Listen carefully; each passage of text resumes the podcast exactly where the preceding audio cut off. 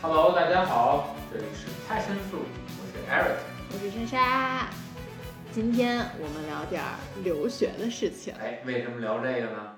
最近这身边很多人啊，这突然又回美国了呀。真的然后包括这个我们朋友的这个弟弟是吧？他是刚刚是大一，哎，大二啊，该大二了，然后他要终于去美国留学了。是，我觉得这届挺不容易的。啊，对呀、而且像我们这个有好多学弟，对吧？他们读研或者读博的，有的没回来的，有的现在才要走，包括 MBA，很多人都后头了一两年了已经。是，就是最近这一年，因为疫情，然后反正留学就种种困难，然后我妈其实就一直在感叹说，我们真是赶上好时候了，就是那时候。那个美国没有任何的事情，没有任何问题嘛，然后就去的都很很爽，但现在真的是拿着交着四五万美金的学费上网课，真的不知道是一种 什么感觉。是的，而且还是这个昼夜颠倒，比较辛苦。那既然我们聊到聊到这个留学，那我们就想说说，哎，你之前你有什么觉得特美好的一些回忆啊，或者说这个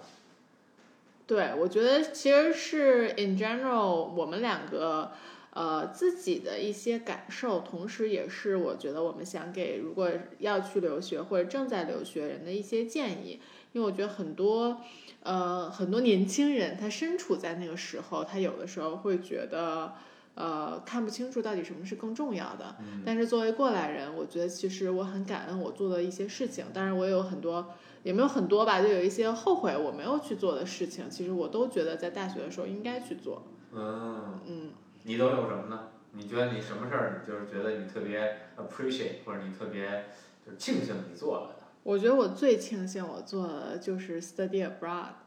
就是就是我 study abroad 后的 study abroad，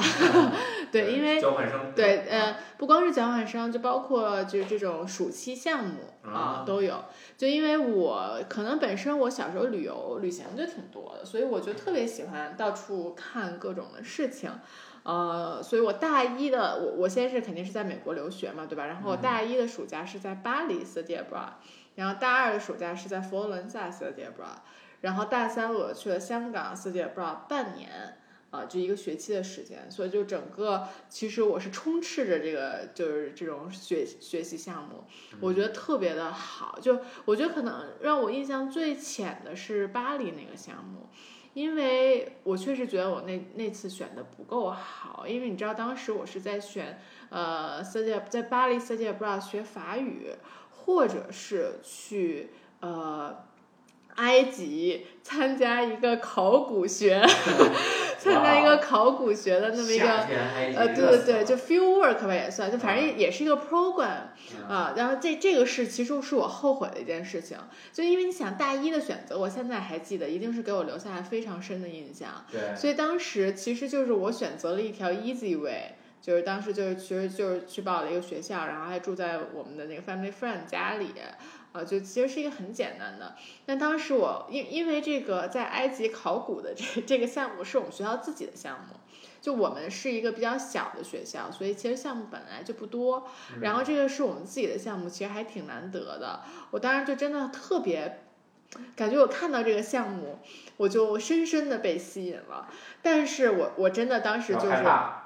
真的就是夏天的埃及让我觉得有些害怕，而且当时咱们当时好像埃及还有一些什么小暴乱之类的事情，对，所以就让我稍微有一点点害怕。但这个真的是，我觉得到现在我还一直在后悔，我大学当时为什么没有去，因为我我到现在其实都很喜欢考古学这个学科啊，就我觉得特别的有意思。就是去去挖这些东西，包括去做这些 field work。而且就是你要在当地跟那一群人一起做，肯定能学很多很多东西。是是，然后这个也是，就是我觉得佛罗伦萨，我佛罗伦萨的那个 program 特别好。我是大二的时候，当时是去参加 Syracuse 雪城大学的，在佛罗伦萨学的这么一个 program。他们在，因为他们在雪城大学是，呃，雪城大学在佛罗伦萨是有个分校的，就特别屌，所以很大啊、所以当时也不仅仅就是我，我是去学艺术史的啊，然后当然你还要学一个意大利语，然后好像一共要上三节课，但我都忘了最后一节课是什么了。对，然后我就呃申请了雪城大学这个 program，然后就去了。就大部分其实都是雪城大学的人，但特别好的一个点就是我们的那个我们的那个老师讲艺术史那个老师，他是一个美国人，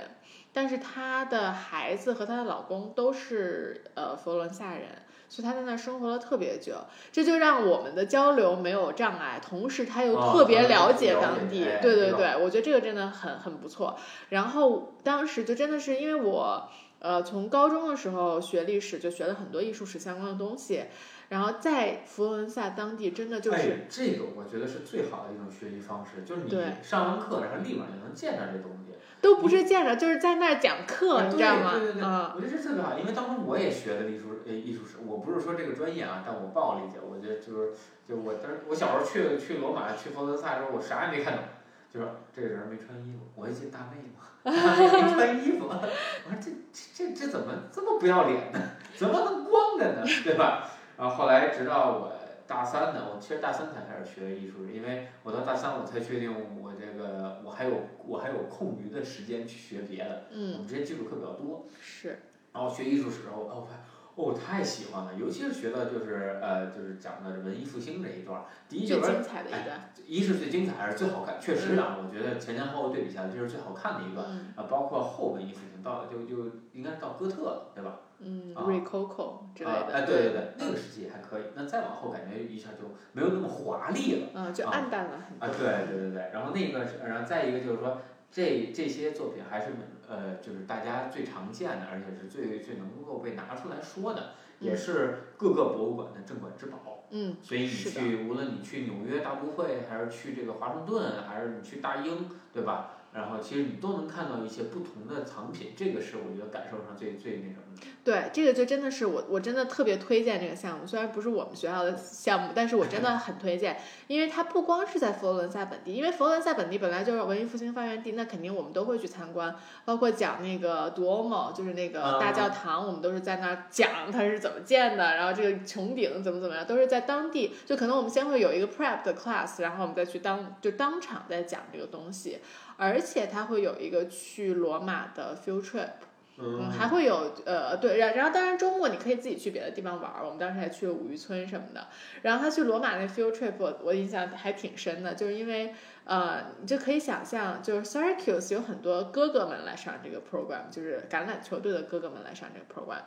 然后呢，罗马那个公交车是属于特别 cute 的那种公交车，你懂吗？啊？对，然后车都很小。嗯对，然后我们是要集体，可能一个班就十十五个人，然后挤在公交车上去梵蒂冈还是去什么之类的，然后那 那几个哥哥们就特别蹑手蹑脚，反正特别搞笑啊。然后整个梵蒂冈其实我们都是有。就是所谓的导游老师啊，带着我们讲，然后但是整个行程特别的赶，就因为你是就一天呃，我们是两天在罗马啊，然后特别特别的赶，梵蒂冈你就逛半天。对，但是就特充实，我觉得这个 program 特别的充实啊，然后你还要学这个意大利语什么的，反正嗯，还挺有意思的。这个是我印象最好最好的一个 program，而且我们是要住 homestay 的啊，啊。当时住 homestay 给我一个印象特别深的就是，我一直都知道外国人吃饭比较晚，但是我们的 homestay 要八点半晚饭才开饭，我就觉得我当时就因为。对，而而且你知道，跟我当时住一个 homestay 的，也是一个中国姑娘，他们当时安排的还挺妙的，也是一中国姑娘，而且原来是跟我一个初中的，哦就特别巧。但我们初中不认识啊，但 end up 我们在一块儿住，然后我们每天下课之后，感觉就是盼望着晚饭，就是晚饭什么时候来，就这种感觉。是咱们在西班牙有这感觉吗？早饭十点半、十一点才开餐。嗯，但那个是每天啊，你想想。嗯，而且他我我们那个 homestay 就是人也特别好，但他的爸爸妈妈其实是不会讲不会讲英语的，他有两个孩子，然后呃大孩子我们见的特别少，然后二女儿是一个长得特别帅气的小姑娘。啊、就是一个帅 T，特别帅，特别帅，对，然后他们会讲一些英语，就跟我们交流。反正我觉得那个印，我对那个印象也很好。我们就有我们两个是一个房间，然后有一个 shared bathroom 什么的，都然后也很干净啊。总之就你能特别深入的去了解他们文化。他们每每天饭后还会给你用那个摩卡小壶给你煮咖啡对，啊问你要不要喝咖啡什么的啊。总之，我觉得这个 experience 是我特别特别享受的。呃，就是 study abroad 真的是非常非常推荐，或者就是这种 abroad program。我都很推荐。对，而且我觉得 summer program 一定要去，因为美国的暑假真是太长了。对。你说你三个半月，你在你就在天天就在家待着，你就出去旅旅游。说白了，你在家待着和旅去旅游，你不上大学的时候也能干，对吧？就是你上大学能只能上大学干的，就是你去参加这些 program。你毕业了你就参加不了了。所以这个暑假一定要特别好的运用起来，就每天都要去看看你们。这个有你们学校有什么新的 program 可以参加？我觉得非常非常重要。呃，你说说你，你觉得你最觉得最 appreciate 是什么？有几件事儿啊，我一个一个说吧。我觉得第一个呢是打工，啊，这个可能是我印象里最深的一个。呃，一个就是哎，这个你就在那个年代嘛，就是哎上学时期，然后一个是就是这个比较穷学生嘛，啊，然后呃。通过打工呢挣一些零花钱，呃，其实，呃，然后再一个就是说，这是一个我觉得是一个经验的积累，就是你从学生然后初步去接触社会，当然了，就这个社会是比较小，相对来说没有很广泛的时候，不不像我们现在上班那种社会，但它相比你就是在学生时代还是打开了一些新的眼界，或者说一些新的东西，也了解了，比如呃，比如最开始哈，我我大一的时候开，我刚到学校我就开始我就申请了工作。一个是在美国，我要申请 SSN 才能申请信用卡。是的。啊啊，是吗？你们要这个吗？啊。我是当时，其实我我特别同意你。我先说一下，就是我特别同意你。我觉得打工特别，我是我也挺后悔我没有的一个 experience。我当时就就是因为他要让我申请 SSN，我觉得好麻烦，我就没有申请。但是我们不用 SSN 也可以申请信用卡，所以啊，我是有信用卡的。对对对。你每次接着说。就我们申请 SSN 主要目的是为了要那个特别好的信用卡。哦，因为在美国当时，哦，就是 Chase 那种，哦，我当我只用了 Chase，当当时我没有申请 A E，是因为手续在这个以后再聊啊。但我就说，就是我是为了要 S S N，所以我开始去打工。当然了，就是说打工的时候我也去挑了挑，就是学校的其实工作有很多，比如你要在这个 library，然后去做这个 manager 的话，或者说这种 front desk，其实他的时薪是比较低的，你的工作比较轻松，你还能学习，一般也就六块六块多一小时，嗯，啊。我我没记错，六块多一小时。然后 我呢就选择了这个时薪最高的工作，叫 dining hall，就是在食堂打工。为我记得最开始是七块九，啊还是七块五，我忘了，反正大差不多七块多钱。然后扣完税大概是六块多到手啊，一个小时啊，这是这时薪最高的。呃，然后另一点呢就是呃，一般你就就就我开始还不知道，后来我知道这个后厨有些东西是可以拿走吃的啊。哎，我说一下，就我们学校。哎，我们学校的 dining hall 好像也是有打工的人，但是呢，我觉得更偏就 cashier，就是更偏收银的。都有，我做过好多个职位。啊，没有，但是就是因为我们那儿有一个煎蛋摊儿嘛，就每天早上，然后煎蛋摊儿全是那个黑，就是黑姐姐、黑大妈煎，就不是学生。然后黑大，我就现在你一说，我就想起来，那个黑大妈给我们煎蛋的时候，她自己老煎不好，然后老那一边骂骂咧咧的，一边再把这蛋倒啊 什么的。真希望有一个会煎蛋的人。哦，就我们那个单间号，就是我们学校有大概六个单间号，然后我们那蛋号是被。呃，评为最好吃的一个蛋煎号，也是因为我们是炒菜的那帮人。然后我做过几个大厨。第一个是这个就是炒菜，第二个是做配菜，这配菜做后边，然后做那个披萨饼，那个给人做那个饼饼胚子，做完饼胚子之后。那你现在怎么不能给咱家做个饼胚子？他的面是发好的，来了我只把面扯开，然后就送送到前面，他们就搁料，就比较简单。他那个送来一个一个都面团儿，然后你那个压一下，然后就开始撑撑那个面，撑开了就送到前面去，然后他们就码料嘛，嗯啊，然后给切菜，然后装菜，然后给他运到前面去，哎，这个活儿比较无聊。啊，后厨。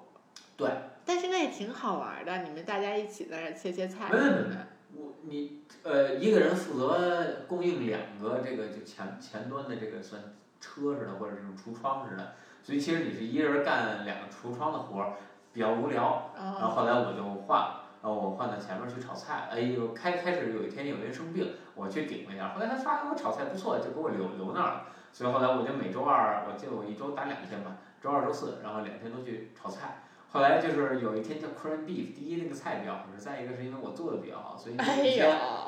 排队非常多，那个 dining hall 的高光时刻，就是那个我们炒菜那个摊儿可能离门口大概有十几米，是要排到外边儿去，就你还没进这个 dining hall 你就开始排这个这个 corn beef 的队。然后所有人都期盼的看到给我炒的人是 Eric。哎，对，然后那个什么，然后就是有就是我们差不多我一晚上，我们是五点开餐到七点，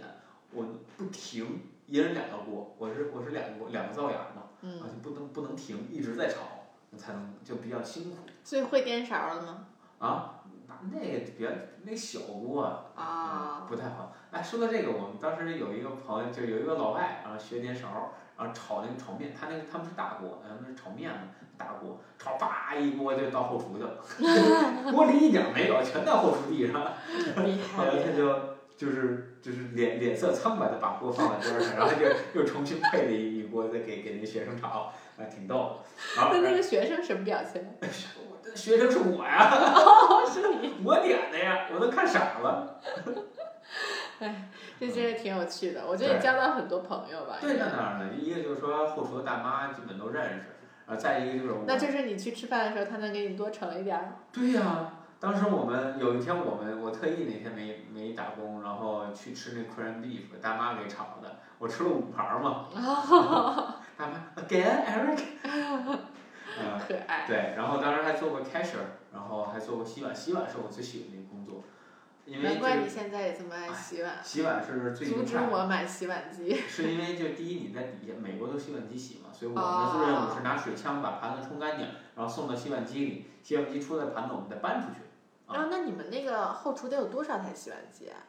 一个巨大的洗碗机，哦，就一个，特别大啊、。一个巨大的洗碗机，哦，我好想看看长什么样子。就你觉得人家半拉厕所那么大哦，真的吗？啊。然后它是一筐一筐的盘子直接进去，然后大概几分钟吧，三五分钟就出来了，很哦，快。三五分钟啊，非常快，然后温度很高，啊，但是有意思就是说，第一，哎，里边儿可以放音乐，啊，再一个大家可以拿着水枪，互相滋弄，那就就就玩儿哦，嘛，斯拉提 party。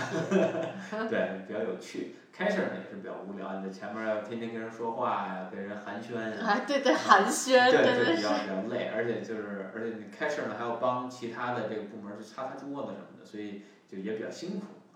嗯，无聊又辛苦。对对对对，反正这个就但但是但是呢，学校打工确实不怎么挣钱，然后后来呢，我就到校外去打工了，打黑工嘛，哎呀，啊，然后开出租，嗯，开出租呢，那个收入就很很很多了嘛。我们学校呢是一个非常小的学校，呃，就没不像你们比较有名，而且你们在趟上，所以就是比较好。我们那个趟就是我们学校，我们学校放假的时候这个趟是空的，啊，所以出租车是不往那边去的。嗯，啊，呃，基本，而且你要打车过来，可能一百二十、一百一百多美金，而且还要给小费，这可能一百四五吧，所以比较高。而且就冬天，就你跟他说，或者晚上你跟他说我要去 Oxford，我们那叫 Oxford Town，他不去。他不去嗯，然后你要订车，这是跟我在香港那个留学，我在香港塞班，在港中文啊，，讲中文太在沙田，就恨不得在深圳。然后每每天晚上，如果我们出去玩儿，去那个去兰桂坊那边儿的话，啊回去对回去司机都不拉我们，特别惨，特别难找到一个司机能对，拉我你就住住附近，第二天再走呗。没有，我们就要不然有的时候你铁八，不是你就熬到六点，哦，有地铁了就走啊。没有没有就六点，那就早上了，啊早上他有的时候就过去了，啊对，或者就是你等到有地铁的时候，反正挺难的，或者就是好像提前订一个车啊什么对的，对嗯然后我们呢，就是有一个，就是就学校嘛，也也有一帮我们中国人，然后组了这么一个啊，你可以提前订车，订我们的车。当时从我们学校到机场差不多一个小时单程，嗯，然后起价呢是七十七十块钱一个人，然后加一个人呢好像是加十五还是加二十，我忘了，嗯，反正然后加一个行李加十美金，然后极端天气加十美金，极早极晚加十美金，所以你其实算下来还是还是划算的。你基本如果一个人，你比如说特早特晚这种，呃，可能也就八九十美金啊，或者极端天气，然后你就能订了一个车，然后而且是订好的，所以我直我们直接过去接啊，嗯呃，这种这种比较送接送都有，但是，呃，然后但这个打工呢有一个很很致命的缺陷就是它比较集中，集中在你 final 那一周。嗯那大嗯，家 final 走嘛。然后我记得特特别清楚，就有一年我们就是 final 最后一门了，然后其实还是一个 presentation，所以其实按说就是很轻松的。然后头天晚上大家嘻嘻哈哈的，然后就去看了一下我们最后这个 report，然后觉得没啥问题了。这时候我们另一朋友就说啊，说哎，你这个是不是在第一步时候就想错了呢？Oh my god！然后当时当时可能也就八九点，我们突然意识到这个事儿了。当然，因为之前考的这确实想错了。确实想错了，没考虑到这个因素。Oh 所以要从！头推头再来。然后我们从八九点开始写，写到大概三四点钟。我是早上五点要送一趟机，然后七点送一个，所以我正好卡的死死的。然后十一点 presentation，本来我想挺好的，就说哎，我五点送完，七点送完我就去 presentation 了。然后本来今天是打算早睡，结果一宿没睡，然后早上送完机，哎呦，这个就当时感觉开出租好辛苦啊。然后这就是这，而且还是都在 final week，还有或者就是你这个开学前一周，呃，这是高峰出行高峰期。所以这个打工就不是时间上不自由嘛，你被局限性比较高，而且呃比较辛苦的。我记得有一年我一天送了可能四个人，开了八个小时，那一天我坐坐车上。这些提前感受打工人的呃艰对对辛啊。，而且就对车损耗也比较大，嗯所以我当时算了一下，时薪可能也就二十多美金。嗯然后后来我们开了一家中餐厅，我们有个同学，然后我们就改送外卖。啊，送外卖就不一样。这个我当时刚回国上班的时候，我觉得还是送外卖强，挣的钱比这多多了。呃，一个就是因为我之前做过学生会，这个这个我之后再说哈。然后另一个是我在球队，所以我认识人特别多。呃，送外卖的时候一看，哟，一熟人来送了，他那个小费百分之十、百分之十、百分之二十，他不好意思给最少的，那一般他至少给个百分之十五。有的一看，小费都是你们拿。小费是给我们的，而且每一单我们有三块钱配送费。哦。啊所以其实那其实赚的还是小费，对吧？呃，小费和配送费嘛，其实你像一个人点，你差不多也点二二十美金左右、嗯一个吃的，那你三块钱配送费再加百分之十，那我这一单六块钱。原来你就是我们的美团小哥。对，然后你知道，呃而而且在国外嘛，是很多就是大家一起住嘛，可能三四个人呃 share 一个一个 house 或者 share 一个 apartment，、嗯嗯所以他们一家人一起点的话，你基本能点出六七十去。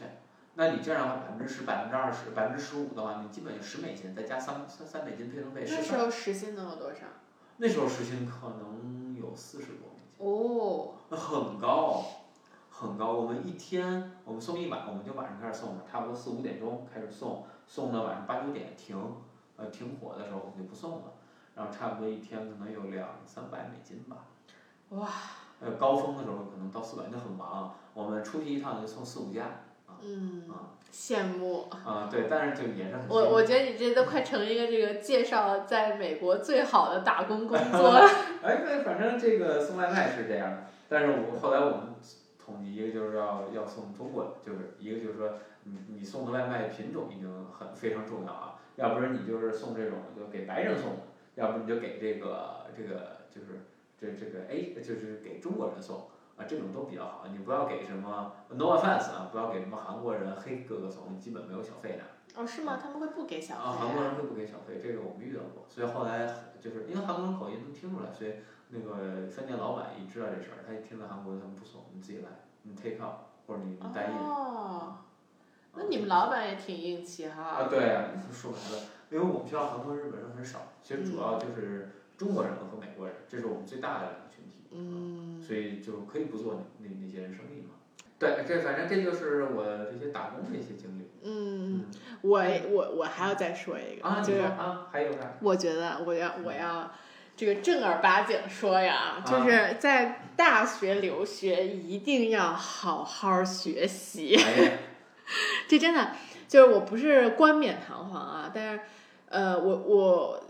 第一我要先 clarify，我是一个特别爱学习的人，所以我觉得这件事情在大学特别的重要，因为你讲真，你在现在的这个你工作了以后，你毕业了以后，你真的就没有。这种一整天一整天的学习时间就很少很少，所以我觉得这个时间是非常非常珍贵的，就一定要好好学习，就别说上课什么就是上课打游戏什么，就说白了，你打游戏，你工作了之后你也可以打游戏，对吧？就我我觉得我现在的一个理论就是说，我给大家讲的都是我觉得你只有在留学大学的时候能做的事情，嗯，你所有的就包括其实我觉得我我还很 appreciate 就一点就是我在大学的时候经常去旅游，但是我觉得旅游这件事情我工作了也能做，只是说没有那么密集而已。但是好好学习这件事情真的是你离开了大学你就很难做到了。没有时间去学习。这个就没有时间，而且没有机会，就你没有这么好的教授了，说白了，嗯对吧你你可以自己去读书，但是你没有这么好的教授了。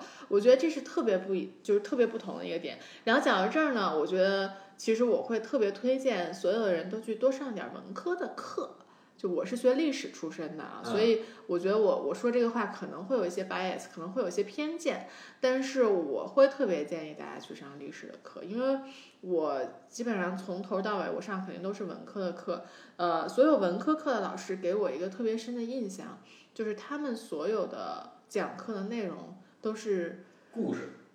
都对，都是他们的血液，嗯。就是都是他们呃看了这么多，这看了四五十年书，四五十年的研究，然后总结出来的经验，而不是说像经济学老师在讲的是课本儿，就他们在讲的永远不是课本儿。就比如说我当时我印象最深的几节课吧，我就说一个是这个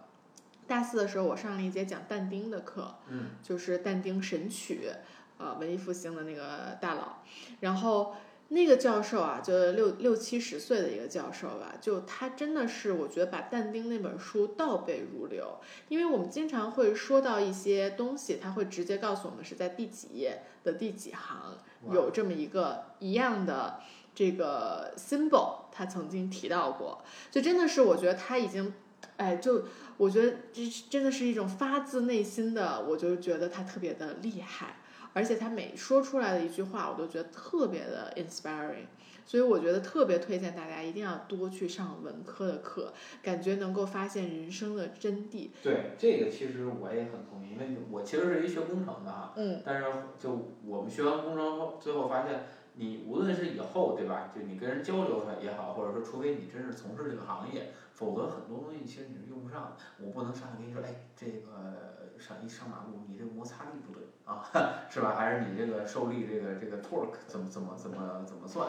嗯，这个其实是用不上的。是，呃但是你像学就当然最愉快的学这个艺术史，对吧？嗯，你看到这幅画，你能写能说出很多很多东西来，这个就很不一样。对，而而且且就是很能，我觉得还是很能感染别人的。工程就是工程也好，或者说像数学啊，还是比较冷冰冰的。对包括这个 coding 这些，对。对你说那个看一幅画说出很多故事，就让我想到了另外一件事儿，就我觉得确实是，就是文科这个东西，它完全你能说出来什么东西，完全看你之前的积累。嗯啊，就很简单，就比如说，呃，其实我到现在为止，我都不爱读小说，就是因为我觉得小说太深了。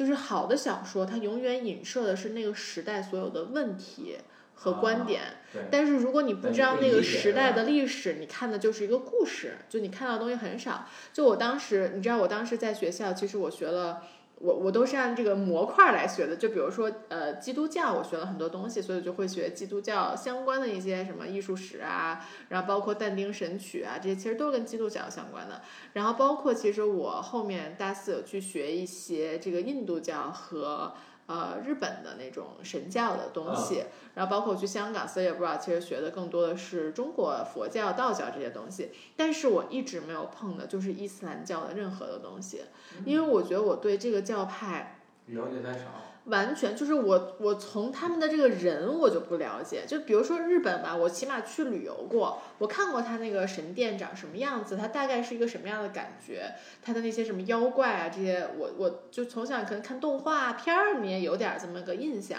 然后包括印度印度教，我觉得它跟佛教稍微有点关系。然后呃，因为我我不是很爱练瑜伽嘛，所以就其实里面有一些我能理解的东西。但伊斯兰教真的是从头到尾我都不理解，所以他就是我觉得我上了一节课，那个教授 make 的 any reference 我都无法无法理解，但但这就扯远了啊，所以我就觉得上文科课，就是无论你是学什么专业的，你一定要去上一上一节你们学校最 popular 的文科课，因为我觉得 popular 文科课肯定每个学校都有，比如说我们学校当时最 popular 一节课，但我最后没上，叫 Sex Power God。就是就是对，就 很很明显，这个名字就让他起的起的非常的这个惹人喜爱，对吧？就是特别特别火爆这节课一直，但是我没有上这节课。但是就我觉得这些好的文科课，其实你就当其就就算你 audit 也可以，就你旁听，我觉得 OK，你就像听书听故事一样，我觉得特别特别的享受。所以我特别建议大家一定要去好好学呃，就是去学，至少啊，去学去听一两门文科课。然后这个其实我我又想多说一下，就当时我去香港 study abroad 的时候，嗯，其实也是这个原因，就我当时就是为了好好学习。然后我觉得我学了很多欧洲文艺复兴的这些历史，然后我其实特别对中国的文化也很感兴趣，因为其实我当时学了文艺复兴史之后，我有一个很深的感受，就是我不是意大利人，所以我有很多东西我没有办法感同身受。你是理解不了的。对对对，这个是我特别深刻的一个感受，所以我会觉得我好想好好学一下中国的这些东西，因为毕竟这是我成长起来的环境。然后，但但是我们学校唯一研究亚洲的呃那两个教授，呃，可能更偏日本。对，所以我们学校对于中国本中国，它就是研究民国的，所以对中国古代的东西比较少。然后我就去了港中文去 study abroad，这是我一个很大的原因，我就想好好学学历史、民文化之类的东西。然后我就遇到了一个，我觉得我我最最我大学时期最最喜欢的教授。就是他是研究中国道教的，然后我当时上的是他一节研究生的课，也是一个七十多岁的老头，就恨不得在课上给我们演示怎么跳大神，就特别就是我觉得他的那种，就我我觉得文科教授的老师这种 passion 是特别有感染力的，就是他真的是。可能就是原来他就特喜欢中国的东西，然后但他很老嘛，就他三四十岁的时候，等美国还没有研究中国的文化的大学，然后他就去了法国，因为当时法国有，那所以他老婆是法国人，然后好多人都以为他是一个法国人，但其实是个美国人，然后他就三四十岁就在中国福建的村儿里蹲着，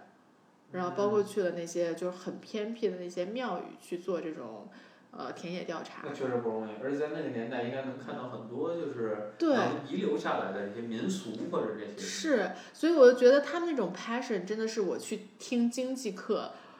没有办法感受到了，你懂吗？就是他真的是对这个东西特别的有热情，所以他能够投入这么多的时间、这么多的精力去研究它。然后他都七十多岁，我当时真的差点为了这个教授去学博士，然后当时还咨询过，因为因为那是节研究生课嘛，然后研究生课里面是有博士生的，然后当时那些博士生研究的东西都也很有趣，有一个藏有一个藏族人，然后他在港中文学的是呃藏族部落对于边界的认知，就 border 的认知啊。对，因为他们藏族其实都有部落，游牧民族，但是他们也每个部落之间，其实他们就跟动物一样，他们是有一个边界线的，他们是对这个是怎么认知，他是研究这个的，所以都很有趣。然后我当时就问了这个这个教授，我说那个如果我要这个读博士的话，我能不能找您做导师？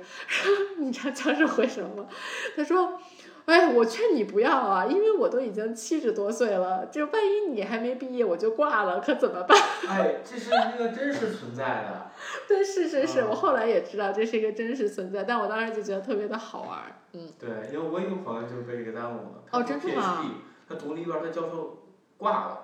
哦，真的啊。所以他就没拿到 PhD。啊，对对对。从头还得读，他读了四年了，马上年差一年多就毕业了。对。然后结果他就拿了个 Master 毕业。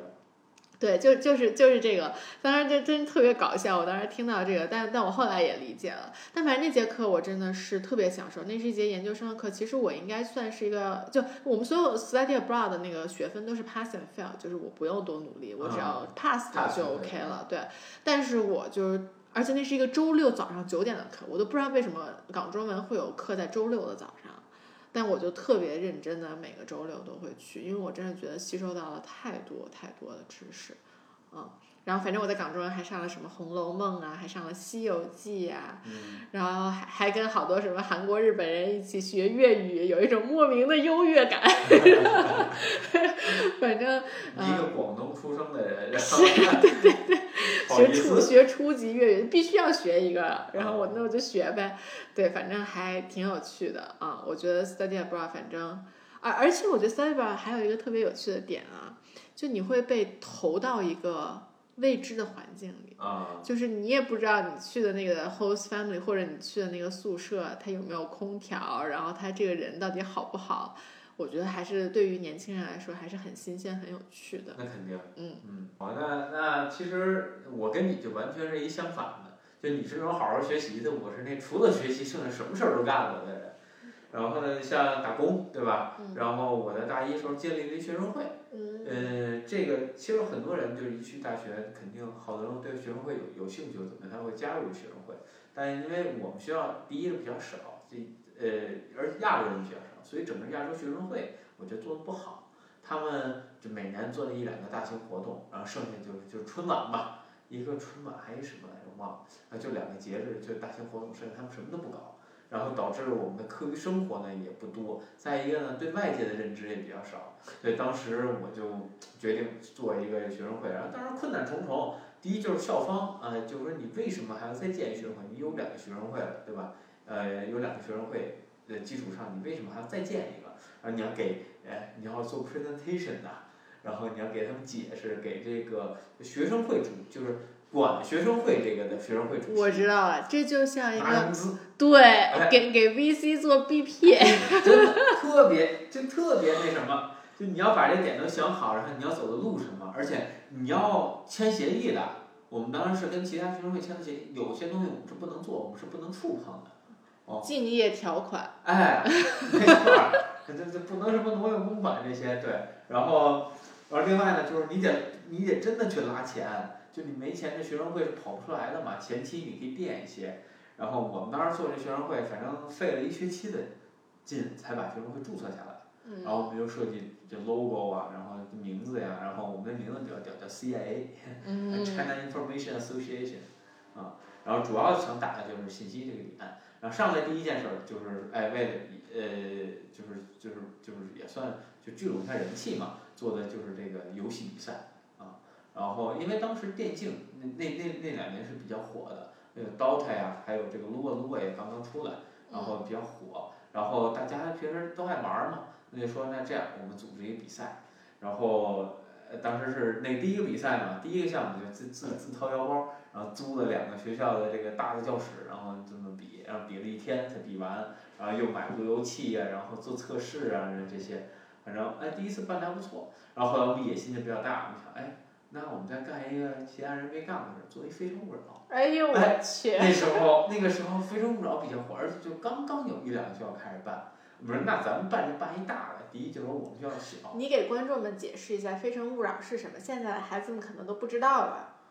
就就那就是一个 dating 的这个 真人秀呃真人秀节目，哎，就是这男生上来接男嘉宾上来，这女嘉宾先是做筛选，然后问几轮问题什么的，再做筛选，一共三轮，看最后能不能牵手成功。然后这个这个这个项目其实真的是很大，的我们刚开始想的时候没想到这个事儿这么复杂。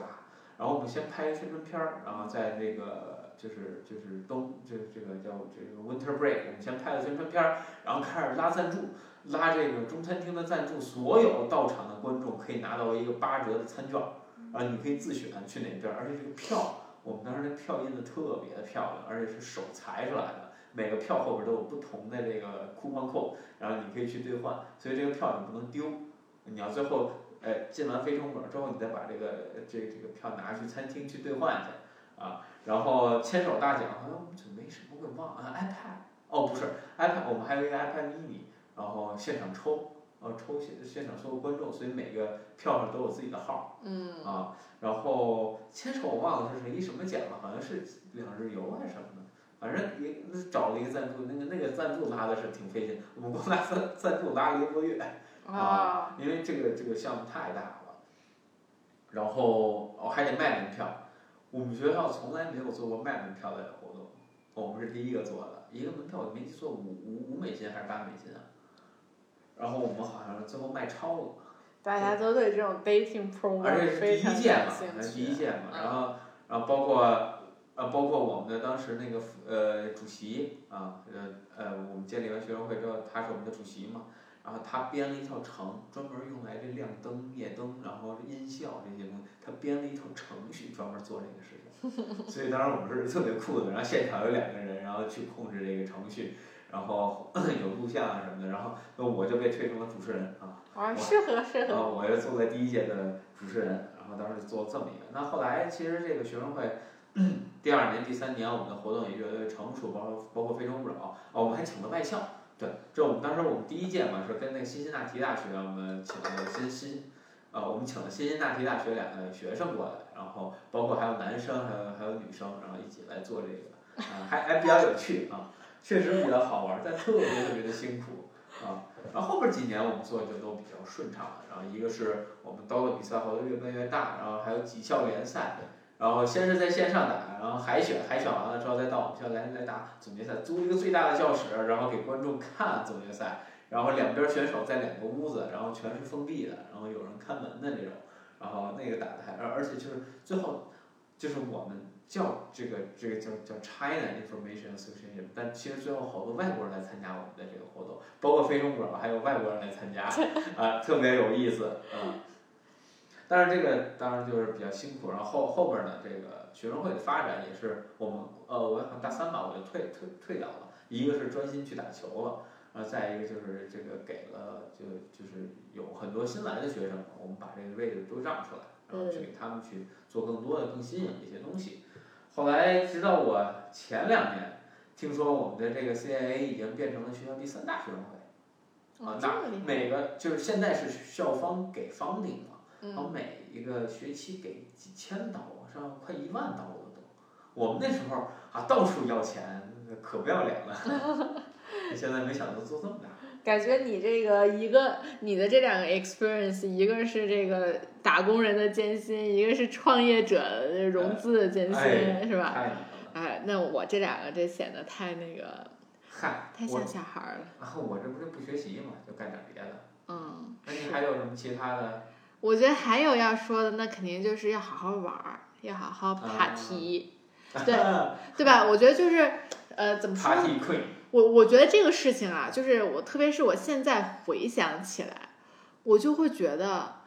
年轻人身体真好。啊，就是你要不趁着你在大学的时候好好喝喝酒，party 一下，你后面就真的没有机会了。你不知道自己潜力到底是多少。不不不，真的是，就是你现在让我去喝酒，我都不想喝，我觉得好难受啊，喝完了，对吧？而且而且，就你想想那个，我记得特清楚，有一年我我们喝完酒，就是晚上喝酒喝到可能凌晨四点多，然后我回去睡了一小时，洗了个澡，还跟我妈视了个频，然后五点呃我六点钟我开车带着他们就去芝加哥了，醉驾。睡了一个小时，然后去芝加哥开车，我们开过五个小时。你这样是不是不太好？不要鼓励别人醉驾。对但，我当然当然，我的我的意思就是说，你那你错了。哎，对，我错了，但是而且这个很很糟糕的一个经历，但就是你不就你现在想，你现在让我干这事儿，我绝对干不出来。是我这四点钟睡我就熬，我就 睡 对，所以其实我这个我这个奉劝真的是因为你你在大学的时候不干，我觉得你后面。大部分人就没有体力在干这件事情了，所以环境不一样，你也不可能那么放肆的去。是，但但我们觉得我们身边现在这么大年龄还是有人干啊，但真的是跟年轻的时候没有办法比，所以我我我就是让大家鼓励大家在大学的时候一定要去 party，不是为了说 party，我不是想说 party 就很好玩，而是说你那个时候不去尝试的话，你后面就没有机会了，真的。是。而且而且我觉得就是你去 party 的时候。就不管你自己喝不喝酒，你看别人有时候特特别傻逼也挺逗的啊，就会留下很多很好玩的印象。我就记得去 fraternity，他们那个太傻屌了。他们那个 shotgun 就是一个罐儿的啤酒，他把后边刮出一口来，啊，你把上面那拉环一抠，然后这么一倒，因为气压的原理，这一罐啤酒呢大概两秒吧，两三秒，然后就都喝完了。对。shotgun，然后他们呢就是看这个 football 嘛。然后你你你选一个队伍进去，你要 pick a team，然后 every tackle 一个 shotgun，然后这那那那那一次进攻有三四个呀。对，反正我觉得 fraternity 这个我不是特别。我我也不行，但我就告诉你这个里边经历，然后我我大概我也没什么，我也记不太住了啊。然后每一个这个 touchdown，然后是三个哨还是几个哨啊？反正然后他们。你想那么喝，你你你基本上一节就吐了嘛？那那橄榄球四节，你哪撑得住？一节就吐完回来接着喝，这这就是他们的一个逻辑。我实在受不了，我半截我就跑了。我这这个实在是不理解。我也不是很理解他们这帮，就他们这帮人就是为了喝酒而喝酒，就不是对。但反正就我觉得 party 是一个。呃，大学的特别是大学 party，我我呃，其实我不是很清楚是不是每个学校的 party culture 都一样，我觉得肯定是不一样的。就传说中好像越偏僻的学校 culture，呃，party culture 越 wild 之类的。但，anyways，就是我们学校有一个 party，哎，巧了也叫 Sex Power God。啊，对，对，也叫这个名字啊。然后那个 party 是我们每年最火的一个 party，而且是你要买票，而且大家是半夜排队去买票，从凌晨大家就开始排队买那票，哦就特别的夸张。但我反正我最后也没去，因为你好像只有大三，呃，你好像只有大四能去，哦但我大四就是已经是一个很佛系的人了，我大四就不 party 了，我觉得好累。我们学校是有一个叫 Green Beer Day，就 St. Patrick Day，然后。我们也有，对，但我们 St. Patrick Day 的这个习俗是说，我们是周四嘛，还是周四晚上，所以你周三晚上就是大概一两点钟或、两三三四点钟就要起来，然后开始去喝酒，那一天都要喝酒。嗯，所以 St. Patrick Day 就是 Green Beer Day，我们叫 Green Beer Day 那天，然后所有人都要穿绿色，然后喝绿色啤酒，反正所有都是绿色的。然后那一天教授会经常有 quiz，呃，就为了防止这个，而且我们的教授有一次说的就是，你要如果让我发现你是 hangover 来的，我会直接叫 cop 来抓你。哦，这么夸张？啊，然后早我有一年早上去了，然后啊那个真的很夸张，一进门那个大瓶的啤酒，那个那那个那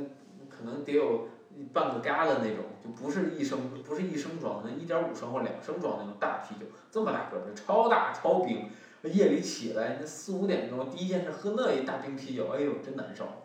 我们还有一个叫一个，我都忘了叫什么了，但是会就是我们学校会在我们那个最大的草坪上搭那个舞台，然后请就是乐队请乐队来，对，但是我又本身是一个不对音乐那么感兴趣的人，所以其实他请那些人我都不认识。但 anyways 那个也就就像草莓音乐节一样其实对。所以就其实那个也是我们的学校特别大的一个 party，反正我们学校是一个 party 还挺多的这么一个学校。但 anyways，我觉得这个事情就是也也是遵循我那个逻辑，就是你大学不做，就真的没有时间可以做了。哎，对你说这个我又想起，就是嗯，我大学我觉得做的最好的就是篮球队。啊，哦，这包括呃，这个周末我们又篮球队会有一个聚会嘛，也是一届的比赛的理由。但是这个东西感现在打球的感觉跟那时候不一样，现在就是这见大家见一面就无比的珍惜，因为而且就是上次我们去西安比赛，包括去年在上海，也也是借着疫情，就是你说这事儿疫情好不好？有不好的点，但是真的我们特别感谢这疫情。然后当时我们一起在美国打的那个美东杯，呃，美东杯是一个整个美国所有华人，就每个学校都可以出华人呃校队，然后去报的这么一个比赛，然后每年是分区打，比如说有这个西海岸的，就它叫什么呃 Pacific，然后一个 area，还有我们这个 Big Ten，然后还有这个中部呃 Middle East，然后呃然后像 New England 的地区，然后佛罗里达什么的，就它都分区，然后打出前两名种子选手一起飞到纽约，每年去纽约打打决赛。啊，这个感觉是非常不一样的，而且就是它是上半学期嘛，我们是 fall 的时候去打分区，然后到这个 spring 的时候我们去打这个这个决赛，就每年大家都要为为这个比赛准备很多很多，然后今这两年都是在国内办的，所以我们真很有幸，然后去参加这个，哎，就那种感觉一下又回到了那个大学一样，住那个两百块钱，我们原来记我记得特清楚，住那 Super Eight，那个那那东西真的太差了。哎，我觉得为什么你的感觉你所有的经历都是我在特别艰苦的奋斗，然后我觉得这个经历你们一定得有，我这边就是你得好好的，开心，对吧？咱俩这吃真苦耐劳。咱俩这 vibe 太不太不对一样了。而且那时候因为穷嘛，穷学生嘛，然后出去打比赛，一个是控制预算，就住最差的酒店，就你看这城市有多破的就多破，而且就是我们也不怕被抢，因为我们一帮大小伙子，啊，所以就住那个最破的酒店，也不怕被抢。然后但是那破酒店有什么坏？一进去那个我就记得特清楚，Penn 是 Penn State 的那个 Super A。一进去之后香的，我第二天早上吃饭的时候嘴里都是那股那那个那个香气味儿，因为它很次的那种酒店嘛，然后喷的那个我不知道那里边儿就有多臭，之前啊喷的我那一香的一晚上没睡好，啊就到那种程度，啊然后最最最主要一点就是你跟这帮呃球队的也好，这帮呃队友啊，或者是我们的兄弟们也好，然后一起去训练，然后每周固定训练，然后最开始呃，我们最开始头一二一三年打的那种比赛，跟现在那种比赛是完全不一样。竞技水平我们就是肉眼可见每年在提升，不是我们提升，而是整体的这个留学生水平的提升是非常恐怖的。现在你上去跑战术啊，大家一看就知道你战术怎么破。哎，咱原来看见就瞎打。最开始呢，尤其在中国打篮球，就是天天打半场，三对三、四对四。到美国打五对五是傻眼了。那现在不光打五对五，打五对五还有章法，啊，这就很不一样了。那种比赛的感觉就更正式了。然后还有 quiz 要考试啊，我们球队要考试，你这个战术有没有背过呀？啊，你三号位该往哪去啊？啊，这些都有。然后。然后这正常的球队集训呀，包括个人训练这些，我记得最清楚。我大四那个我训练最刻苦的一年，我每天三练。我早上起来会去球馆投一个小时的球，然后去上课，然后中午的时候我去练力量，然后到晚上四就我们学校是四点到七点是最强的这波人去打，去打全场打这个皮卡，然后四点到七点还会去球场再去打一皮卡。我每天这运动量，我觉得至少得。运动消耗两千卡，一点不夸张。嗯，对，我觉得这也很重要。就是我觉得在大学的时候也要多运动。哎，怎么说呢？就也我觉得也不能说鼓励大家多运动吧，就是多去做自己真正喜欢的事情。那呃，碰巧咱俩喜欢的事情都跟运动有关，对吧？如果你要特喜欢画画，你就天天画画，我觉得也对，也很好。对，我觉得，但但运动确实是，我觉得你大学真的是有大把的时间可以去运动。啊，然后你可以去试不同的运动。对，但我觉得这种集体项目特别好，而且就是这种氛围也特别好。美国给你提供了，因为因为我们在美国读书嘛，提供了很多种便利的条件。呃，然后再有就是像这种比赛，因为啊，很多时候大家就平时玩儿，你玩儿跟比赛这种差距是很大的。尤其是你比了，就是你这竞技心一上来，对吧？你可能为一比赛你准备很长时间。那有很不好的比赛，我们有一年去纽约比赛的时候。它是春假之后，所以我们很多球员之前都去玩儿了。那就是那你养了养了七天飞镖，对吧？那你再去打比赛，肯定状态也不好。而且那当时热身也不充分，一上来就有两个主力受伤，那后边比赛根本没法打。啊，那也有这种非常崩溃的时候，但也有像也高光时刻。我们去那个打比赛也拿了前三啊，至少是个四强啊，甚至有一次夺冠啊，对吧？啊，那这些其实。直直到现在，对吧？包括周末，你会听到这些球员们的吹嘘啊啊！这感觉这一期是 Eric 说自己的这个球打得多好和饭做的多好吃，重点。哎，对，反正就现在，而且另外一点就是这球队他这个精神，我觉得就是说，虽然说我们现在已经有，尤其是我，我就刚刚已经决定退役，对吧？已经不再去碰篮球了。呃，但是像还是在以另外一种形式的存在呢。我可能我我会在教练组啊多去帮他们制定战术啊，去安排训练呀什么的。而且现在球员跨度很大，我们现在小球员零零后。我觉得更多其实对你来说是一个 community。哎，嗯，真的，而且就现在大家聚在一起那种感觉，还跟哎你在大学大大一大二大三大四没什么区别。嗯嗯。这是一个很强的一个点。对，然后这个其实就是。我记得我刚才说，就我觉得美国大学这点就没有美国高中做得好。就美国高中，他会呃，也不能说逼迫你吧，就会让你更想去尝试更多的你不会的体育运动。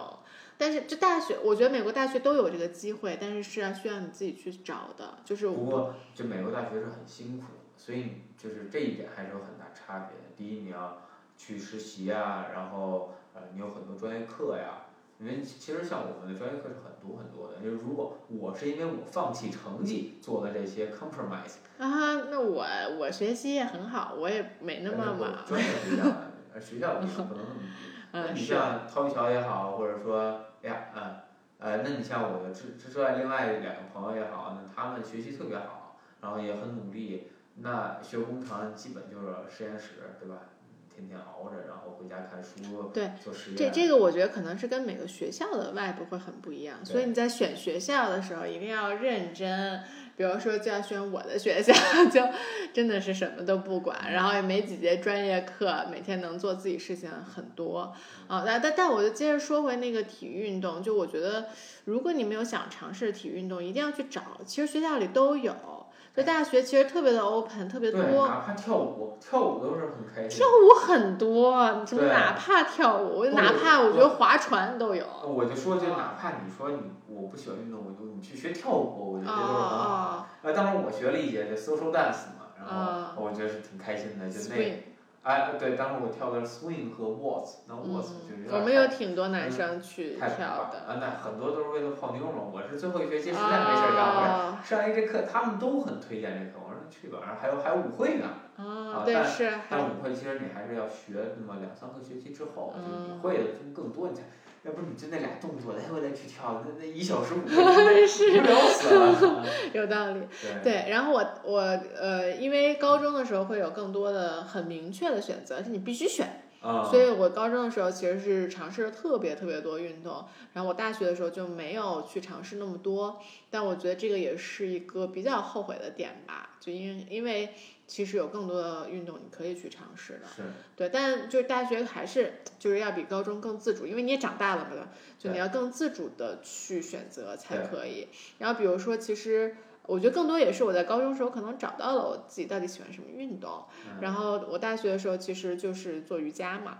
嗯做瑜伽比较多，然后其实我们学校是没有瑜伽的 option，或者我们学校有，但是是特别基础的。但我可能是一个比较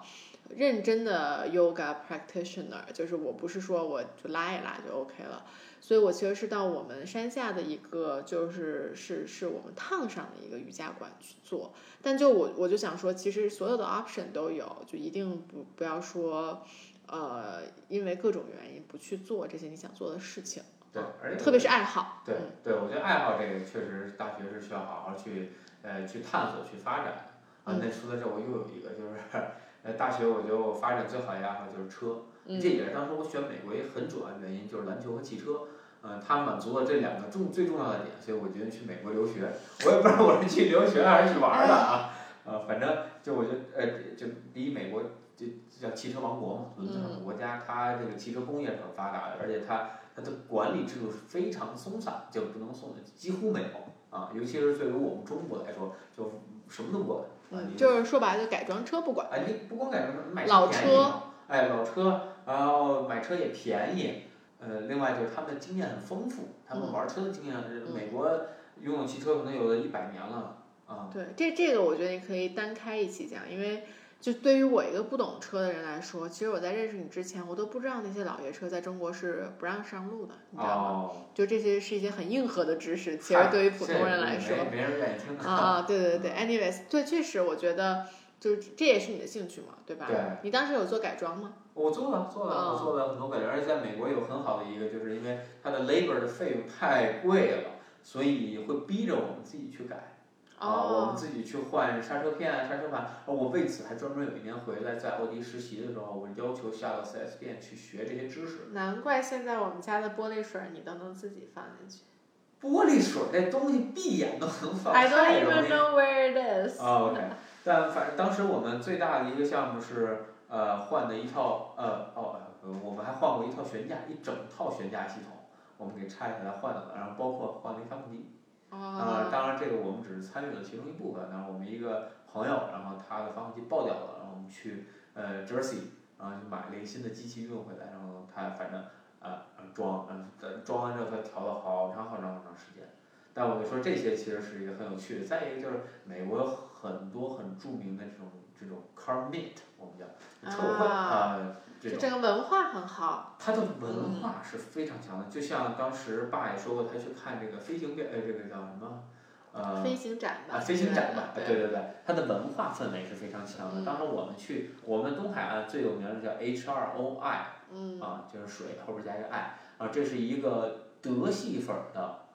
这个聚会。啊，这么细分啊？啊，说是德系粉儿，它还有更更细分的，就是就是大众的这个聚会。哦，但是这个说是德系本，也会有很多日本车也会来啊、但是整个氛围那一天就在 Ocean City，就在那个 DC 边儿上，再往外的那个 Ocean City 啊，然后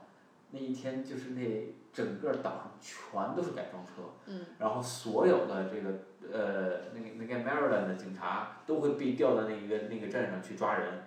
因为第一就是改装的很夸张，而且大家在就街飙上都呃不是烧胎呀、什么这个。这个这个这个回火啊，乒乓的放炮啊，然后停车场里这个画画圈圈啊、什么的，就这些都会那什么。呃，但是整个的氛围，事实上你觉得我去那年还是因为有飓风，所以人少了三分之一。啊，但是正常来说，就那个整个那个氛围是非常棒的。是我，我觉得其实咱们两个只说了很少的 option，但是我觉得确实在美国，美国是一个特别多元的国家。嗯，就他们，你任何其实我觉得任何小众的东西，他们都会有这种很细分的一撮很感兴趣的人去做这种聚会。所以其实我觉得美国真的是一个很好的选择。咱俩好像在 美国美国大使馆，要不要给我们点儿？对但但但我觉得现在我也不知道了，只是说咱们的那个时候确实是这样的。现在就反正美国又有什么 Asian hate 啊，又有反正疫情啊我觉得这些问题都会有，但我我觉得说的这些呢，也是呃，就是说说明就是大家可以自己去探索。那这些呢，只是我们探索出来的一些呃经验或者感悟吧，啊或者回忆，对吧？呃，那每一时代呢，每一人呢都会有自己的选择。那更重要的是你自己怎么去挖掘自己，然后怎么找到自己喜欢的东西，而让让它成为你这个呃啊过三十年五十年，对吧？然后躺床上还能给子孙吹牛逼的这这个资本。哎，我觉得你这个说的特别好。就我觉得在大学的时候，最重要的就是要 be yourself，就是。呃，我我觉得你出了大学，可能你有很多面临的呃要妥协的点，对吧？就你可能说你你父母必须要让你去一家国企工作，你可能觉得你自己不是一个可以违背父母意愿的人，你必须要去，或者说你必须要做一份有要赚钱的工作，因为你没有办法就是不赚钱，对吧？嗯你所以你就没有办法去做你真正喜欢的工作。所以我觉得出了大学之后，很多人，我觉得百分之九十的人都会去做很多的妥协。嗯但是你在大学的时候，你就可以肆无忌惮一点，就它没有那么重要。就说白了，我觉得这还有一点就是，你大学学什么专业这些东西，其实真的是没那么重要，特别是你在美国。是特别是你在留学的话，对，所以我觉得在大学最重要、最重要就是 be yourself，就一个是要去做自己喜欢的事情，任何自己想尝试的事情，或者是任何你觉得是会是一个 experience 的东西，我觉得都一定要去做。然后另外，我觉得还有一点，呃，我觉得咱们俩那天在火车上也有聊到，就是呃，要去跟你想交朋友的人交朋友。就因为我觉得，呃，有一个很很大的现象，我觉得就是很多人去了美国之后，要不就是特别 stick with Chinese，就是他们就是中国人一团儿人在一起玩儿，要不就是我绝对不跟中国人讲话，我一定就要完完全全的融入美国社会。就我觉得我我基本上见到就是这两种极端比较多吧。对，是。但我觉得其实更多就是你要去跟你感兴趣的人，包括呃你觉得值得，就他很聪明，他跟你很很兴趣相投的人去交流，没错。不管他的国籍是什么样子对我其实这个有一个很强的感受，就是我原来刚去美国的时候，其实我跟我室友关系还不错。嗯首首先一点就是我们俩学工程，而且我们俩开同样的车，他也开的 GTI，我也开的 G GTI，所以就这个我们是有很多共鸣的。但从那之后，其实我很长时间没有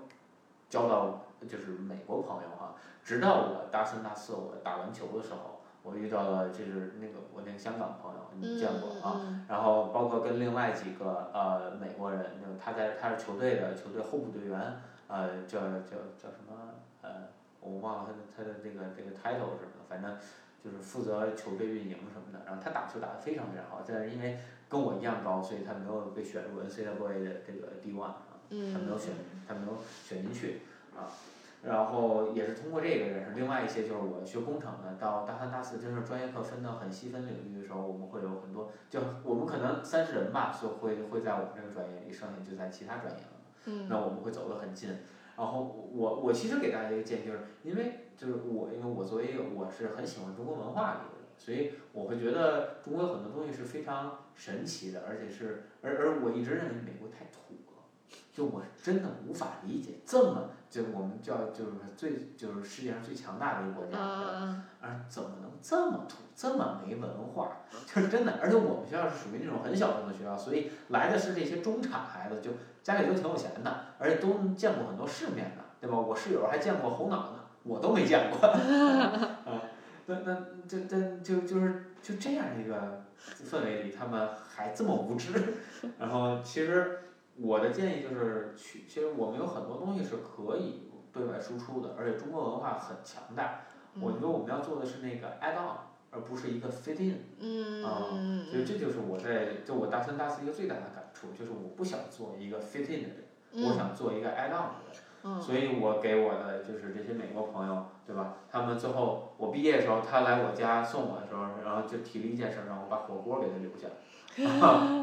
然后把底料和火锅都留给他。然后另外就是像比如他们喜欢吃月饼啊，嗯，啊喜欢哦，喝齁甜的啊喜欢吃喜欢。喝白酒啊嗯啊，那这些都是就是我觉得是是这当然很小的一些点，但我觉得这些是我们可以告诉他们的，包括像啊呃更深一点，像风水玄学呀、包括这个中国的历史啊，然后中医啊、这些，其实是很多外国人他不了解，他不知道，但他们其实是有兴趣的。嗯，对我我特别同意你这个点。然后我说一个反面的教材，就是说刚才你说的，其实更多是你喜欢，然后你跟他们交朋友，你要嗯 add on。然后我觉得很多时候。呃，因为我还是很鼓励大家去尝试更多新的东西，但是尝试了你觉得不适合自己，不要千千万不要逼迫自己，就是说一直待着。就比如说我其实是进了 sorority 的人，嗯啊、但是我进去了之后，我就觉得，Oh my God，这帮人天天简直就是在浪费时间，浪费我要好好学习的时间。就是说真的，就因为他们天天要开各种会，啊，你知道吧？然后天天要就哎，反正我我就对于我来说吧，我觉得是一些比较无关紧要的会，而且更多的也是我觉得我跟我的那个 sorority 的姐妹们可能并不是能够特别。呃，就就志向不太一样，就因为其实大部分人进 sorority，我我觉得啊，大部分人很多人进 sorority 和 fraternity，其实他们是非常功利的，因为他们好的 sorority 和 fraternity，他能够给你介绍到很好的工作，哦，哦，就是就是因为就是我同一个 frat 的这个人，他有一个什么样的 connection，有一个什么样的 networking，我就能去什么样的地方去工作。但这些对我来说都是啊，就没用，对。对我对这些不是很在意，所以我觉得他们从灵魂上来说不是一些很有趣的人，没有能跟我很好的交流，同时又在浪费我的时间，所以我其实后来我就不太不太去了。啊，所以就是呃，我一但但 sor sorority 这种东西也是它其实它帮定特别强，所以这也是做了一个其实挺大的事情。OK，然后我我就总结一下，我觉得其实特别重要的一个点就是在大学的时候，其实呃真的是你人生很无忧无虑，很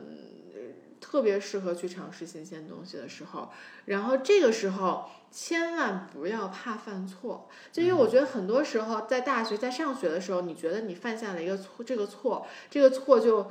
你就无力回天，然后我恨不得这辈子就毁了。但我现在回过头来想，我就是觉得。我什么高中时候那种什么就是逃学被抓，然后觉得我这辈子可能都考考不上大学，这是啥事儿啊，是吧？就是两两三天就过去了，真的是，因为那个时候感觉就是所有学生时代，你所有的所有的重心，所有的事情都在这么一两件事情，上面，是，所以你会觉得它特别的大，特别的放大它，但它其实根本不是这样的，就是嗯千万不要怕怕有任何的过失，一定要多多去尝试。我觉得大学其实是一个呃发现自我、寻找自我的一个过程，因为也是我我认为是人格就是形成一个最关键的时期嘛。所以第一，我觉得大家都尝试，然后要找到自己喜欢的东西，自己不喜欢的东西，对吧？有些人没有办法直接找到喜欢的，那你就做排除法，你一个一个去试，你不喜欢的你你就少做，甚至不做，对吧？也都可以。然后交到自己喜欢的朋友啊，然后发现自己的兴趣爱好啊，呃，包括找出未来想走的呃什么样的一个路啊，包括喜欢什么样的生活方式，